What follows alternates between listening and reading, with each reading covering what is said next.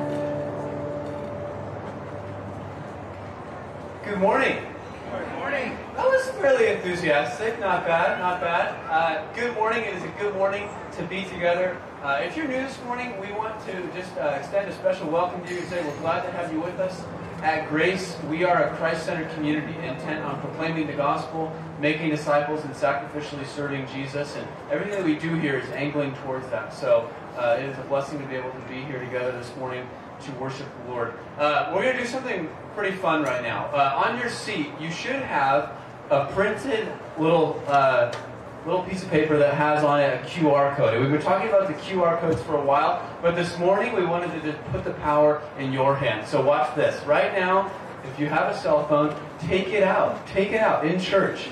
And with your camera, hover over that QR code, and you're gonna. I'm doing it right here up at the front, and you'll see a little thing that says, "Hey, do you want to go and visit such and such a page?"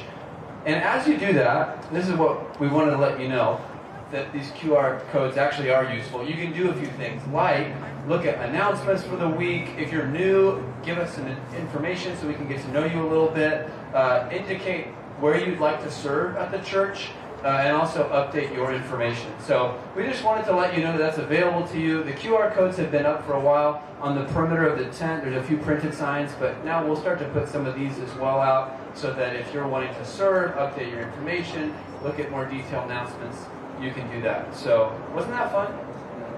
So much fun. I know, it's exciting stuff.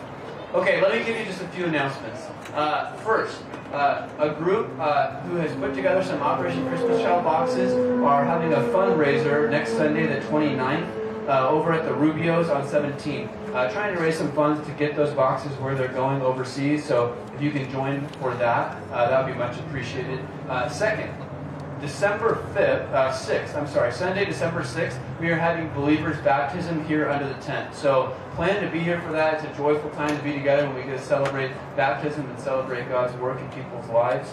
Uh, and then uh, on the 24th, we just want to let you know we are having a Christmas Eve service this year. It'll be from 4 to 5 on the 24th, and more information will be coming uh, about that shortly. So keep that in mind. And then just the last thing to mention is you have a little card as well, in addition to the QR code on your seat, one of these. And that's just an update on the Go with Grace project that's been underway for a while here at Grace. We wanted to let you know where that's at, so take a look at that for an update. And with that, now I'm going to invite you to stand as we begin our service, uh, reading from God's Word, and we're going to read from Psalm 98 this morning to start our service. Psalm 98. And we'll be reading verses 1 to 3. Oh, sing to the Lord a new song, for he has done marvelous things. His right hand and his holy arm have worked salvation for him. The Lord has made known his salvation. He has revealed his righteousness in the sight of the nations. He has remembered his steadfast love and faithfulness to the house of Israel. All of the ends of the earth have seen the salvation of our God. And Lord, we come to you this morning thankful that as your people, we are among those who have seen your salvation. We know the gospel. We know that Christ died and rose again, and that through faith in him, we can come into right relationship with you. So, Lord, we praise you for that this morning. And we ask that as we sing together, pray together, hear your word together, you would open our eyes to see Jesus more clearly this morning for his glory. We pray it in his name. Amen. You Remain standing if you're able as we can sing together.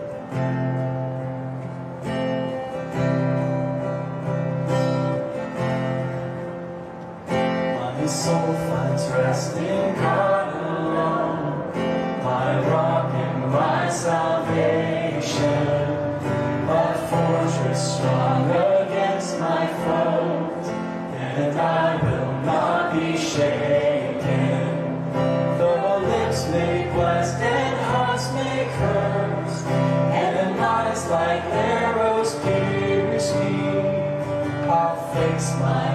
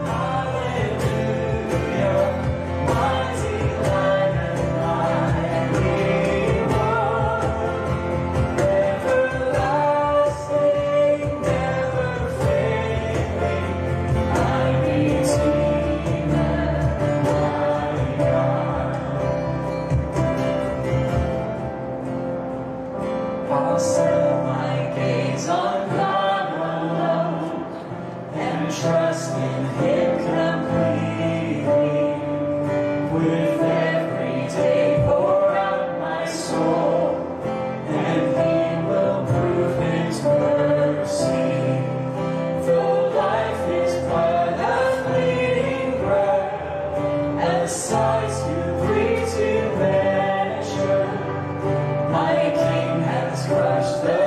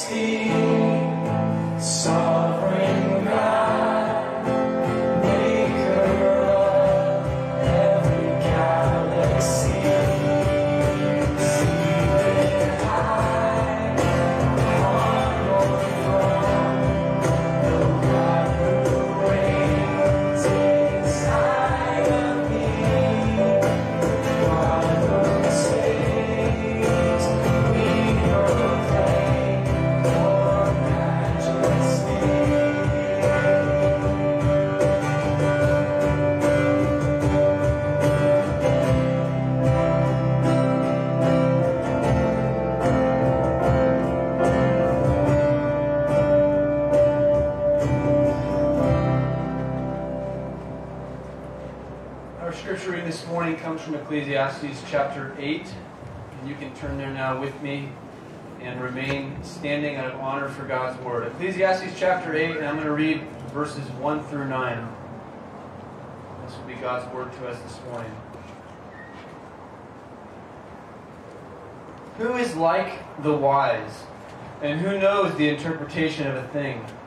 A man's wisdom makes his face shine, and the hardness of his face is changed. I say, keep the king's command because of God's oath to him. Be not hasty to go from his presence.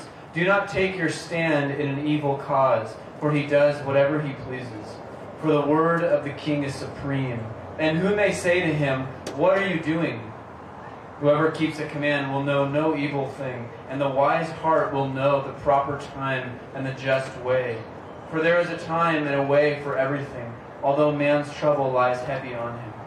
For he does not know what he is to be, for who can tell him how it will be? No man has power to retain the Spirit, or power over the day of death. There is no discharge from war, nor will wickedness deliver those who are given to it. All this I observed while applying my heart to all that is done under the sun, when man had power over man to his hurt. You may be seated. And in a moment, we're going to go to the Lord in prayer. But before we do, we just want to uh, remember one of our missionary couples, and that's the Franklins. The Franklins are serving in Canada with a group called Arrow Leadership, training uh, the next generation of leaders in the church. And so as we pray now, we're going to pray for them and for their ministry, uh, along with uh, the rest of what the Lord has for us this morning. So let's go ahead now in prayer. Father, as we read this passage in your word and, and, are even reminded of our call to submit to earthly kings, we are thankful to know that you are the true king and that you are reigning now from heaven over this world. Lord, there is no one like you, and you, you alone exercise sovereign, providential dominion over this world. We thank you that there is not a single molecule out of place in this universe. Even in the craziness of life as we perceive it, there is a perfect plan unfolding. And it is you who are driving and moving every step of the way. Lord, we thank you that you do all of this with perfect wisdom. Lord, even in the same way, the passage tells us that human wisdom is incomplete and lacking, but your wisdom is perfect. And so, Lord, we thank you that you are perfectly wise and good and kind and righteous. Everything that you're doing is, is working out according to perfect wisdom. And so, for all of this, Lord, we say together this morning we trust you. And we thank you that we can place absolute trust in you. We know that you are controlling this world for good. We praise you for that, Lord. We thank you for that. And Lord, we also, even in thinking about who you are and, and your place as King in our lives, Lord, we recognize that in so many ways, even this week, we have fallen short. Lord, we have uh, allowed idols to come up in our heart. We've loved other things more than you. We have refused to obey your word. We've gone after the things of this world rather, rather than keeping our eyes fixed on you. And so, Lord, for all of that, we ask your forgiveness this morning. Lord, we confess our sin and acknowledge our need for the blood of Christ to cleanse us from all unrighteousness. Lord, we thank you that in Jesus there is hope for sinners like us, that we can be forgiven, that we can have life, righteousness before you. We thank you that because of him we can stand blameless in your presence. Lord, you are you are so kind to us and you've blessed us in every possible way in Christ. So we thank you for the forgiveness and life that we have in you. And Lord, we want to pray for the Franklins this morning, for their ministry in Canada. Lord, please give them wisdom and grace as they work to train leaders. With your spirit be at work their ministry and through the word to raise up uh, more men and women who would love Christ, be committed to his glory, and be uh, ready to serve you usefully uh, in your church. And we pray for them personally. We encourage their hearts that you would uh, give them strength, that you would help them to endure as they serve you. Father, we thank you for this morning together, and we pray that everything we do in singing and praying and, and hearing from your word, Lord, all of it would, would open our eyes to your glory. Help us to see Christ this morning. We need to see him. And it's in his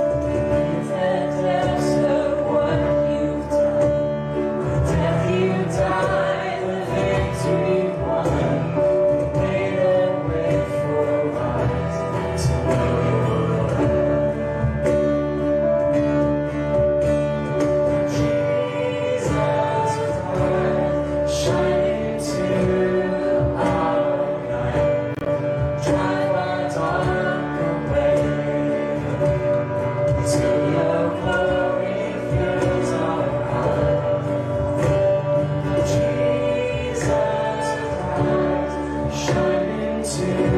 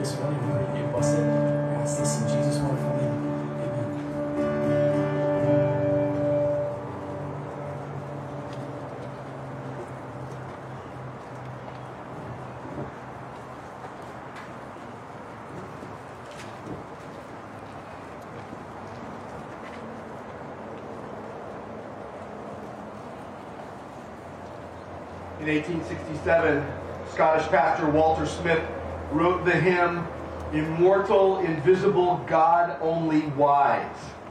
You might be familiar with it. It, it contains these words in light and accessible, hid from our eyes, most blessed, most glorious, the ancient of days, almighty, victorious, thy great name we praise. It was based on 1 Timothy 1.17, to the King of ages, immortal, invisible, the only God, be honor and glory forever and ever. Amen. Ecclesiastes 8, 1 through 9 reveals God only wise. God alone is the only wise one who gives wisdom. That as wise as you might get in life, you will never be wiser than God. We're going to dive right into the passage today at verse 1. This passage reveals three truths to us wisdom's significance in verse 1, wisdom's obedience in verses 2 through 5, and then wisdom's limits in verses 6 through 9. Wisdom's significance, obedience, and limits. First, we're going to look at wisdom's significance, verse 1. Because we saw this in the passage previous, that wisdom, while elusive, is very important. And so verse 1 says, Who is like the wise?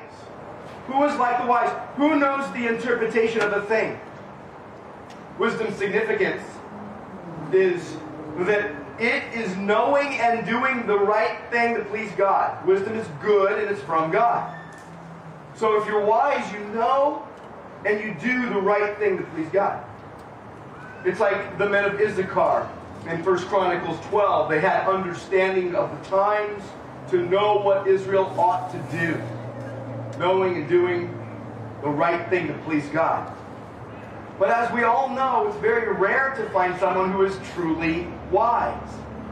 Someone who is expert, someone who's skillful and acting wisely all the time and pleasing God as opposed to fools. You see, the wise is different. Who is like the wise? And, and there aren't too many of them. Who knows the interpretation? Who knows?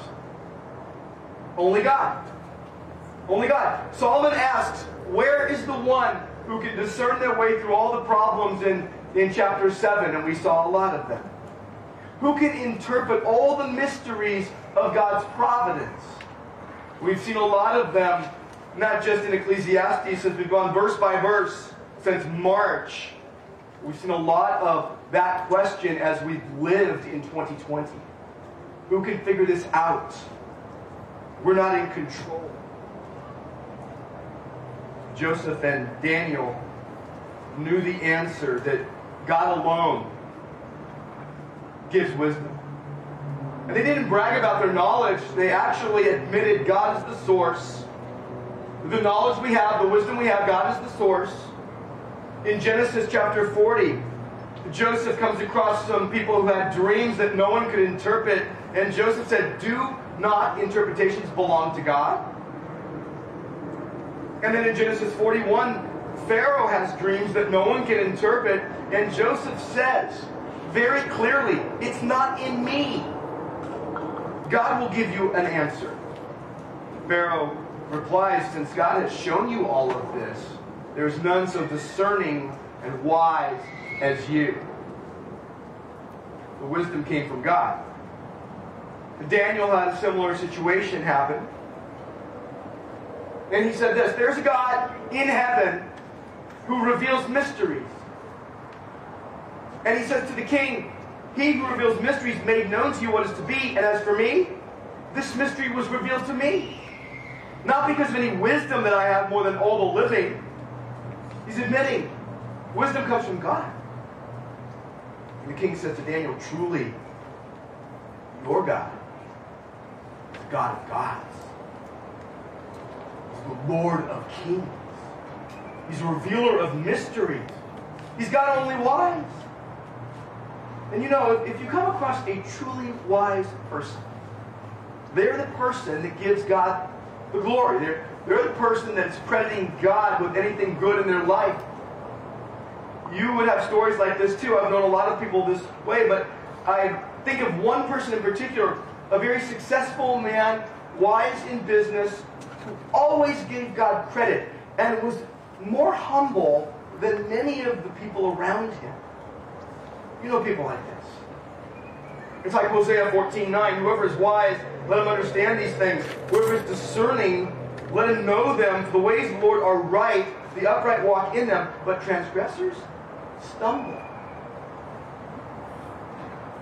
Verse 1 goes on, a man's wisdom makes his face shine. It's a really interesting phrase. Your, your face shine. A lot of you are trying to get your face not to shine. I'm Italian. I have oily skin, so it just shines on, right? But I'll tell you, uh, the shining face here is what you want. It says that the wisdom makes the face shine, and hardness of face is changed. What does that mean? It means that God's countenance is shining upon the one who obeys him and yields to him.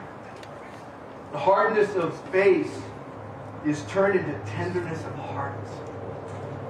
It only comes from the grace of God in Christ. The face shining. Uh, biblically, you can think of times that people's face shone. You think of Moses, and his face is shining. He comes down the mountain from his times with God. Think of Jesus in Matthew 17. He was transfigured before them, and his face shone like the sun.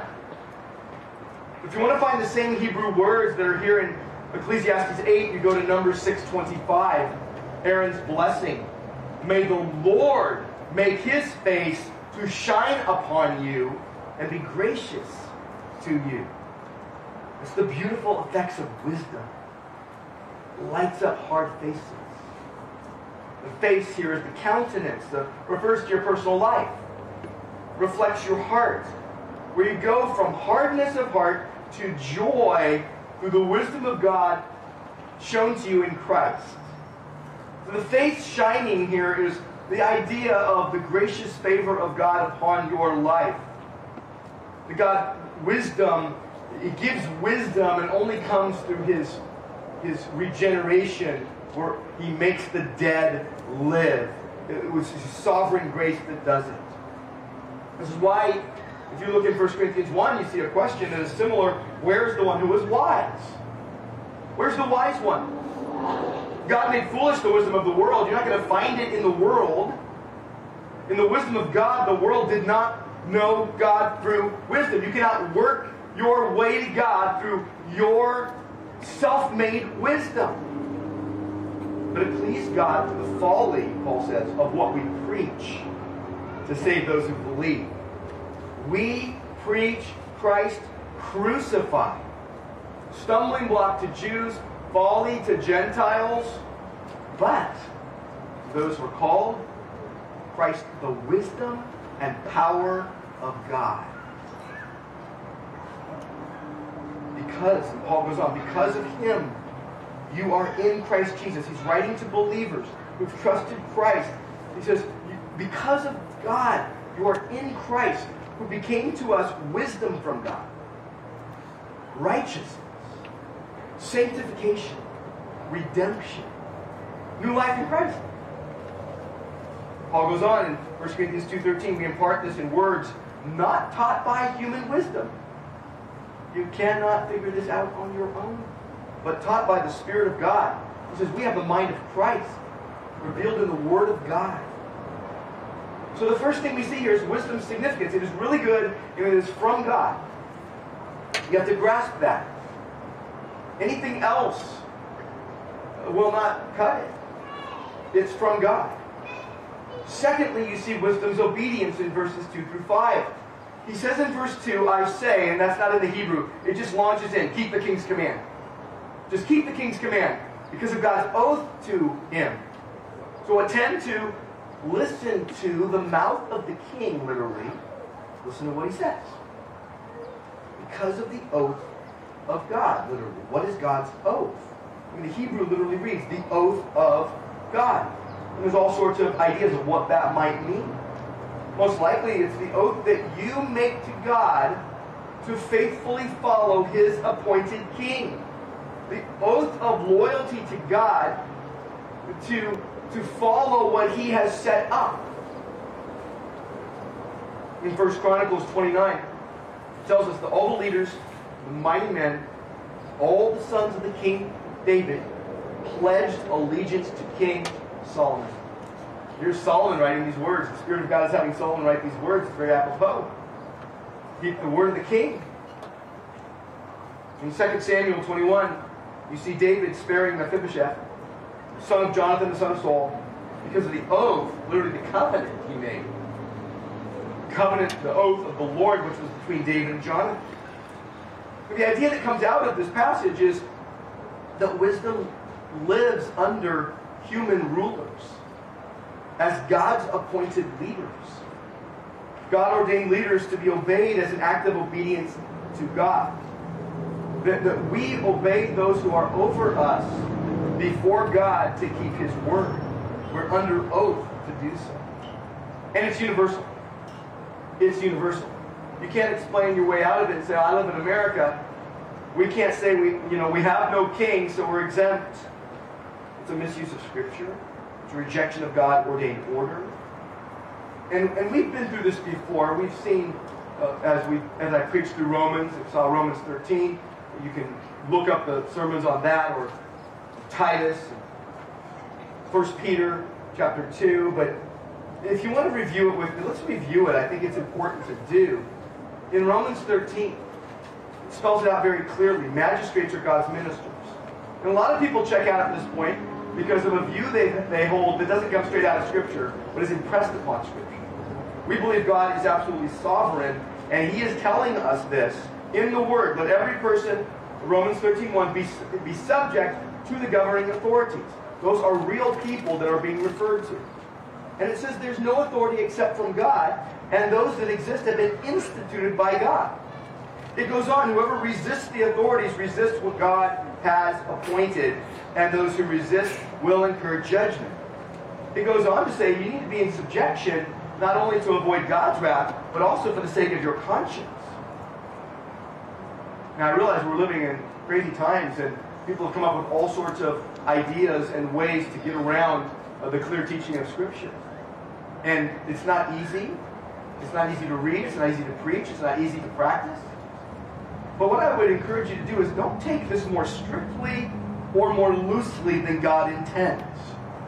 We have this, this proneness to be legalistic or licentious, to go really hard on something or to go way light on something. And it's been COVID, COVID ready. I'm telling you, this right here, this moment, 2020, our, our the COVID moment, uh, it's become very common in this moment. For some to put more guidelines than government puts in. Like, I'm going to be stricter than the government. Or ignore any guidelines the government puts in. And, and what I want to say is that both can, not absolutely, because only God knows your heart, they both those stances, the, the two polar opposite stances, can reveal stubborn self-will. It can reveal actual rebellion against God that needs to be repented of. And it's easy for us to say now, well, you know, I love it when when our human rulers in a lot of spheres of life do what I like them to do. When I agree with them, we're all good. But as soon as I disagree, I'm going to come up with all the reasons why I don't need to listen to them. And the Bible makes it really clear, and you can go to Titus 3 if you want to see it. Not only godly re- leaders, not only good leaders are the ones that we're called to listen to. In Titus 3, it says, remind them, remind believers to be submissive to rulers and authorities, to be obedient, to be ready for every good work. Wow, great. Now look at verse 2. Speak evil of no one. The same context. Speak evil of no one, avoid quarreling, be gentle, show perfect courtesy for all people. In context of obeying leaders that God has put in power, whether they acknowledge him or not. And what's the reason? It's Titus 3, verse 3. For we ourselves were once foolish, disobedient. What he's saying to believers is, look, here's what God's saying to you. If you're a believer, do you not remember what you were like before you came to know Christ? If you're saved, you realize that you were formerly foolish and disobedient, led astray, and slaves to various passions and pleasures, and passed your days in malice and envy, and hated by others, and hating one another. Like, remember what God did in your life He drew you out of the miry pit? You were on your way to hell? And God Almighty, in His sovereign grace, initiated towards you because He chose you before the foundation of the world, if you're a Christian, and drew you to Himself in grace. And He saved you by grace through faith in Christ, not based on any merit or work or worthiness on your part. We are so quick to forget and we, we think of ourselves as a bit superior at times, don't we? The duty of obedience extends to wicked leaders. Just remember what you were like, and you won't have as much of a hard time. In 1 Peter 2.13 it says, Be subject for the Lord's sake. It's because of God. Because of our sovereign King. Because God's word rules. Be subject for the Lord's sake to every human institution. To the emperor supreme or to governors sent by him to punish those who do evil and to praise those who do good. For this is the will of God. You're looking for the will of God in your life in this moment right now?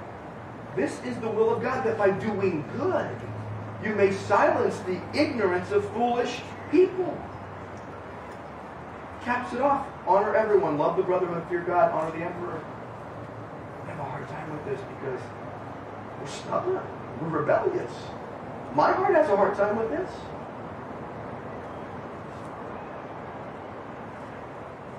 Back to Ecclesiastes 8, verse 3, it says, Don't be hasty. It's going to double down now. Don't be hasty to go from his presence. What does that mean? It means don't be in a hurry to leave him due to disloyalty. Now, I could say, well, I've never been in the presence of, of, a, of a major political ruler. You know, the closest I ever got was one time in San Diego, seeing the presidential motorcade go by a block away. So, what, what's this all about? Don't be in a hurry due to disloyalty. Don't desert your post. Don't persist in disloyalty. It even says, don't take your stand in an evil cause, because he does whatever he pleases. You will pay the, penalty, probably. Like, don't align with evil against God or man and weigh the consequences of revolt. Count your cost. Proverbs 24, verse 21 says, Fear the Lord and the king. Do not join with those who do otherwise. God is actually calling for loyalty to him as we follow sometimes leaders we don't agree with. You know, yesterday was the 400th anniversary of the Mayflower Compact. Actually, in, in writing, it was on the 11th of November, but with different calendar issues throughout the year, it was really the 21st of November. And, and I just want to read to you what they wrote, what the 41 signers of the Mayflower Compact wrote. I think it's significant.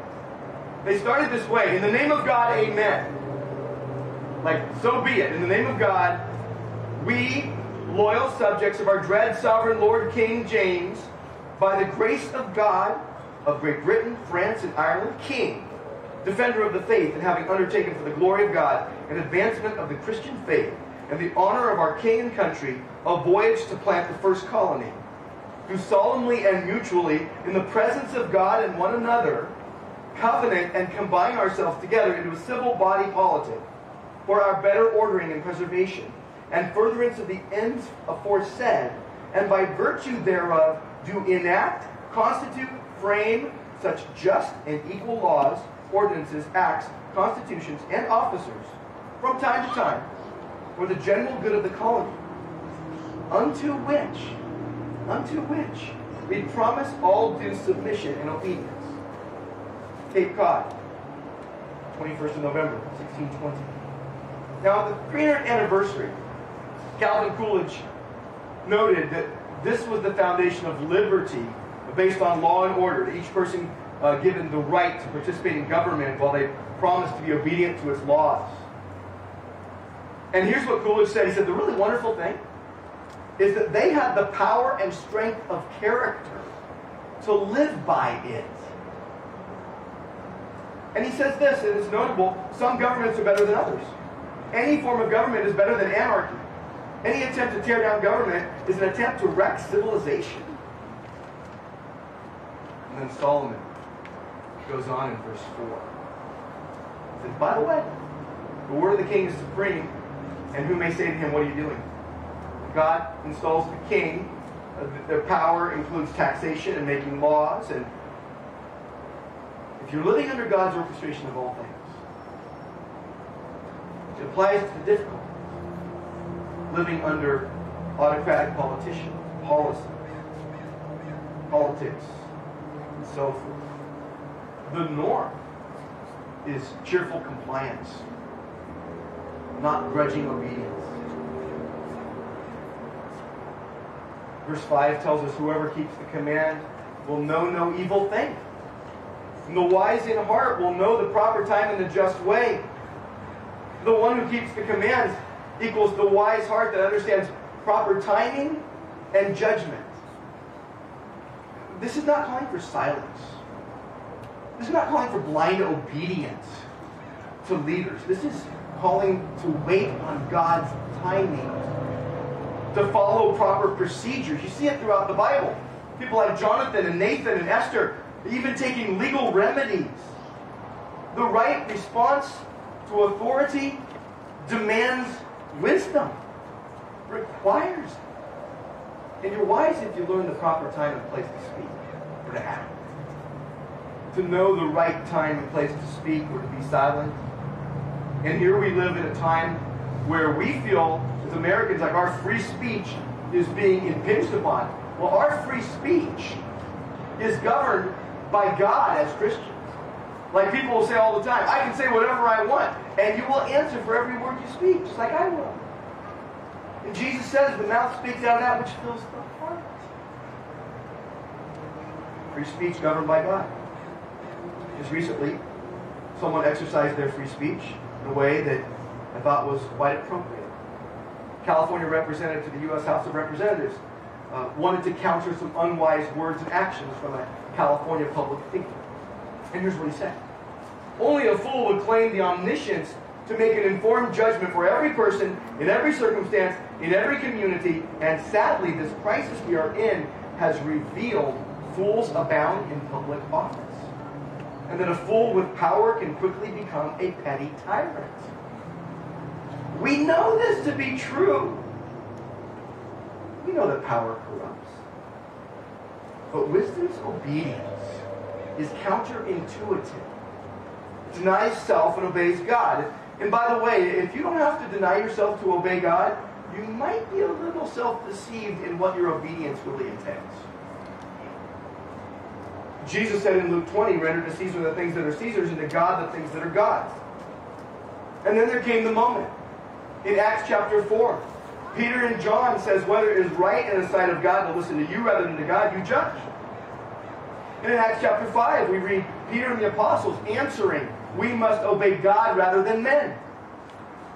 And then Peter saying in 1 Peter 3.14, by the way, if you should suffer for righteousness' sake, here's a man who did. He didn't just take pot shots from a computer. He actually suffered for righteousness' sake. He suffered for his faith in Christ. If you should suffer for righteousness' sake, you will be blessed. We live in a moment right now where a lot of us are asking, what should we do? Question. What should I do? I'm not going to tell you what you should do. Well, yes, I will. Actually, I will tell you what you should do. You should love the Lord Jesus Christ with all your heart, mind, soul, and strength, and then do whatever you want. Love the Lord Jesus and do as you please because you will be doing what pleases Jesus.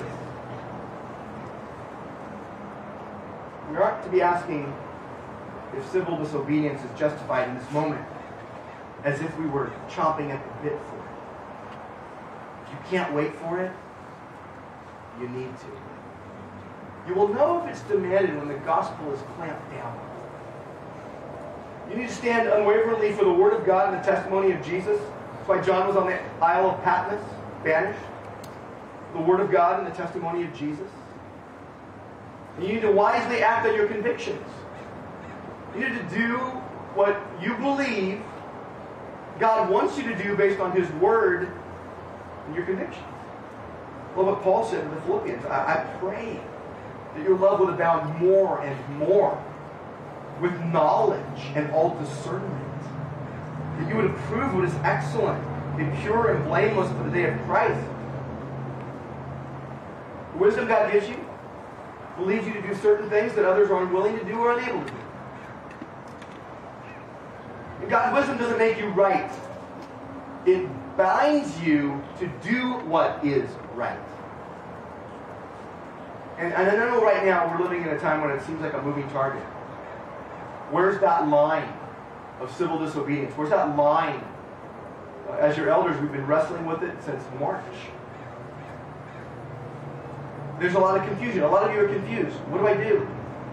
What should I do to respond? How do I live to the glory of God in this moment as a follower of Jesus?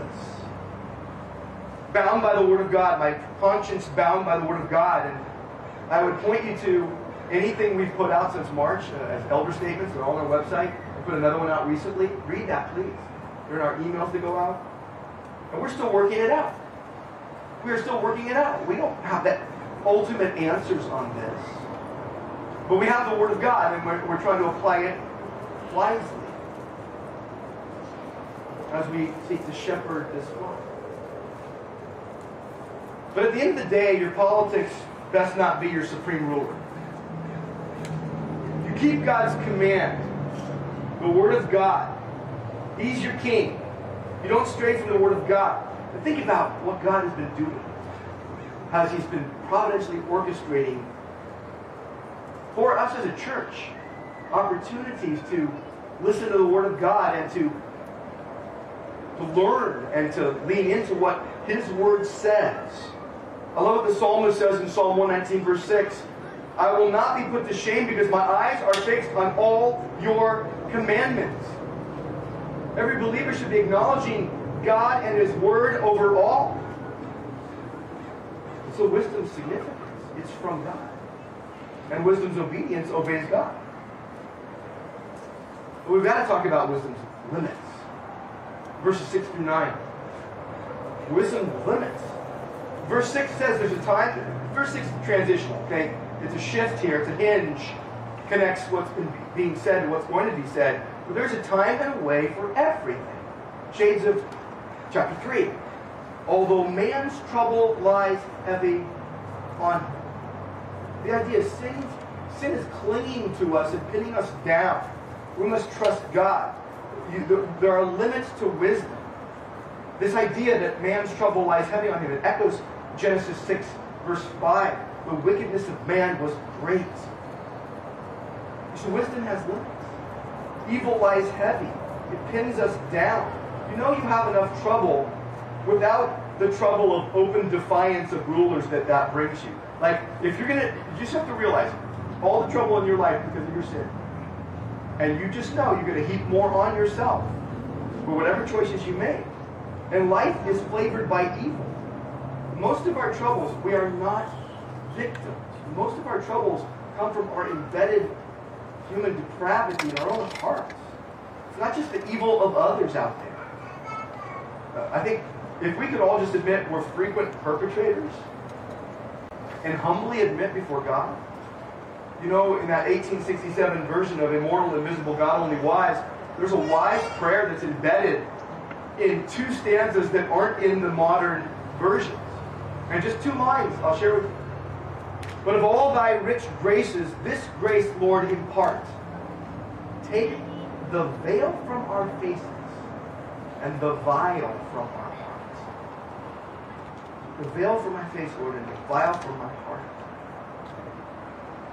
You know, wisdom is going to help you discern timing. There's a time for everything, but our trouble is that sinful depravity lies heavy on us, on even with the benefit of right living before God-given authorities, you can't avoid the trouble arising from sin. And then Solomon just launches into five reasons why wisdom's not going to get you to the finish line. Verses 7 and 8. Wisdom is not the ultimate answer. And, and the reason why is because much of life lies outside of wisdom's control. First, he says no one can tell the future. Verse 7. Does not know what's to be. Who can tell him what will be? Well, you're, you're frustrated because of your ignorance regarding the future, but God knows everything. We can't know the future. Our, your predictions fail. Wisdom, though, is bookending this chapter. Starts with wisdom is good, it brightens your face. And then verse 17, you can't make sense out of life's toughest issue. And then it goes on, no one can control, and it means either life or the wind and nature, but no man has power to retain the spirit. You, you can't keep yourself alive, or you can't command the wind. Both are true. I think of what was said of Jesus when he calmed the wind and the waves. Who is this? Who is this? That even the wind and waves obey him. It's God Almighty. And then no one can control the day of his death. You don't have power over the day of your death. And then verse 8, no one can control your discharge from the military. If you're in the military, your commanding officer will let you know. There's no discharge from war. And then number 5, no amount of wickedness will gain you deliverance. Nor will wickedness deliver those who are given to it. There's five limitations. The future, life, death, war, evil. I think there's a word here calling for discernment, calling for self-reflection. This is what we keep getting called to as we open up the Word, and especially in Ecclesiastes.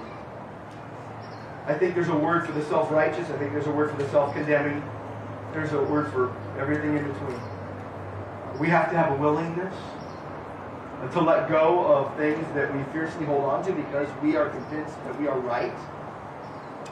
I think we need to have a willingness to repent of complaining and rebelling during 2020. I don't know how many times I have said, and I've heard people say, and I've really tried to stop saying it, I'm over it. Right? That's the common, you know how many common phrases there have been? We should like someone make a list of all the common phrases that we have adopted in 2020. Well, I'm over it became one of my, you know, defaults and COVID lockdowns and restrictions, I'm over it. The politicians I don't think are legit or whatever. I think we have a willingness to repent of our complaints and our rebellion. I think we need to have a willingness to repent of believing what may or may not be correct. Our hearts are not the arbiter of truth and wisdom and justice. God is. We need to have a willingness to repent of unwise words. I think of all the things you say on a daily basis. Wisdom holds its tongue. You know, Proverbs says even a fool, when he keeps silent, is considered wise. I've been very unwise with my words, even recently. I've had to be corrected for saying certain ill-timed things. Spoken when provoked or stirred up. And it's, it's painful to be rebuked, but faithful are the wounds of a friend, and deceitful are the kisses of an enemy. And by the way, we talk about abiding in Christ and bearing fruit in Christ. Bearing fruit in Christ will require some hard pruning. And we hurt the most where we get clipped. You're going to feel the hardest where you get clipped, and your ego will resist it. But your conscience is bound by the Word of God. And then Solomon just caps it off in verse 9 and says this All this I observe, while applying my heart to all that's done under the sun, when man had power over man to his hurt. Like I've seen the pain inflicted by people with power over others. Here is another description of human depravity. Run amok. As soon as a person has power over someone, they have the temptation to use that power to hurt. And then when we get hurt, we want to use that power to hurt back, to retaliate. Only, only God in Christ can deliver us from the rotten, wretched proneness we have to retaliate and to dominate. When we get to the point where we say, well, I love the Lord Jesus, I love His Word, but I'm finding it really difficult to let it trickle down into my daily interactions. And where we cry out to God and say, Lord, tenderize my heart. Bolster my soul by your word and your spirit. Shine the spotlight on your magnificent grace and the gospel. Where, where we just cry out to God and say, my, my life belongs to you, Lord. And I'm your servant, Lord Jesus. I want to serve your eternal gospel purposes. Even in purple. I see a couple people wearing purple. I don't mean wearing purple. I mean even in purple. The good thing they didn't choose blue. That's my favorite color, as you can tell all the time. But purple. God knows purple. God's not afraid of purple. You have to figure out what you're going to do in purple for Thanksgiving. Right? You got lockdowns. Everyone's asking me, what are you doing for Thanksgiving? I'm like, not sure. Lockdowns, limits on gatherings. Guess what? You need to decide what you're going to do. Make a wise choice. Love Jesus, do whatever you want. But decide that and own that. And decide not to lash out. I've been thinking about this, about how we as a church and, and, and even the households collectively that comprise this church, how we can actually, in purple, in 2020, whatever else comes next, how we can actually present a, a bold, bright, strong, clear gospel witness of the grace of God in Christ. It would be sweet, without grumbling, where we would actually be grateful. It points me to 1 Thessalonians chapter 5, verses 16 through 18. You know the verses.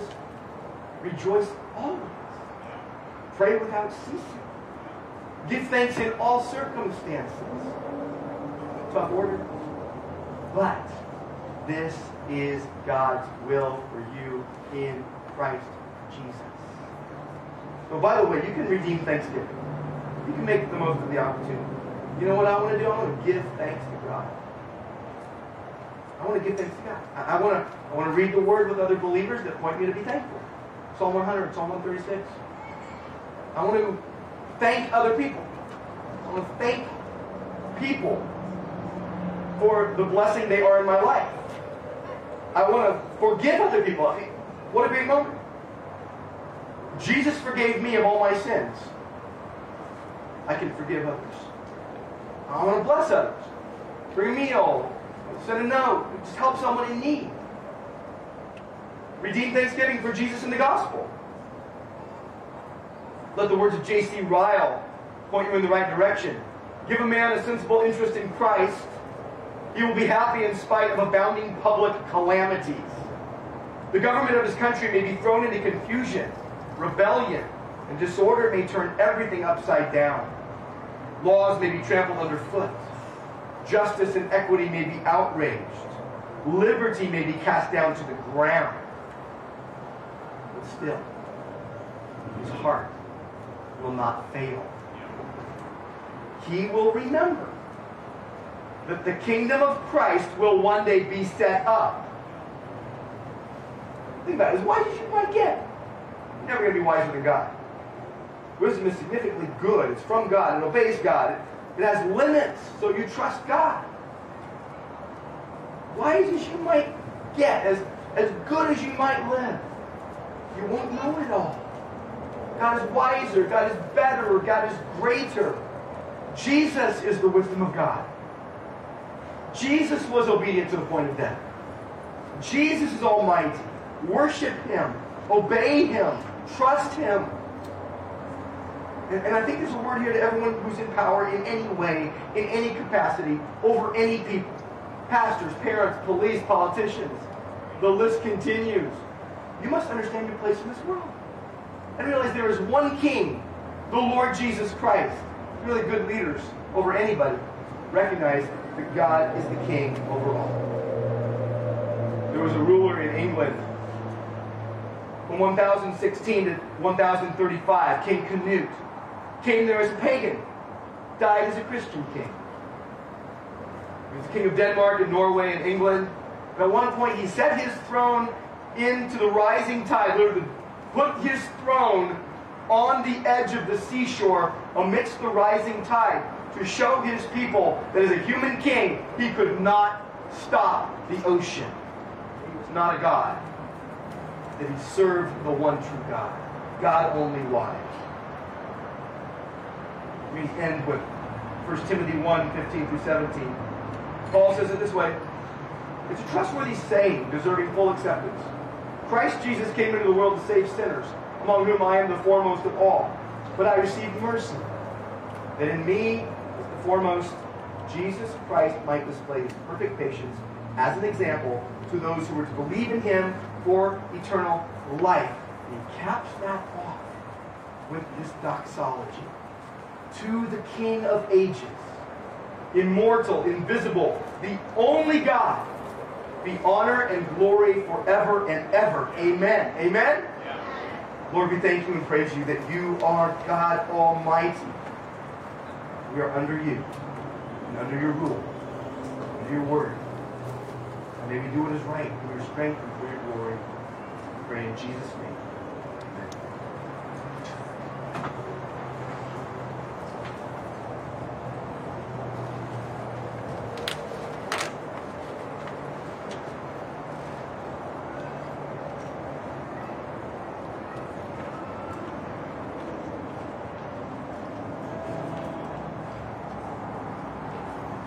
Please stand as we close.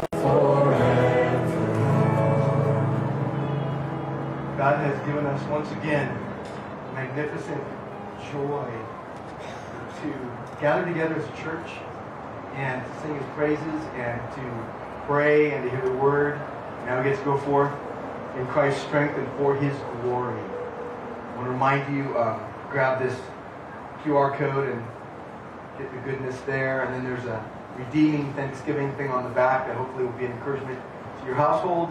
And then remember to check out the Go with Grace update as well. All right, let's close with really my favorite benediction, Hebrews 13, 20, and 21. And now may the God of peace, who brought up again from the dead our Lord Jesus, the great shepherd of the sheep, by the blood of the eternal covenant, equip you with everything good that you may do his will, working in us that which is pleasing in his sight, through Jesus Christ. To him be glory forever and ever. Amen.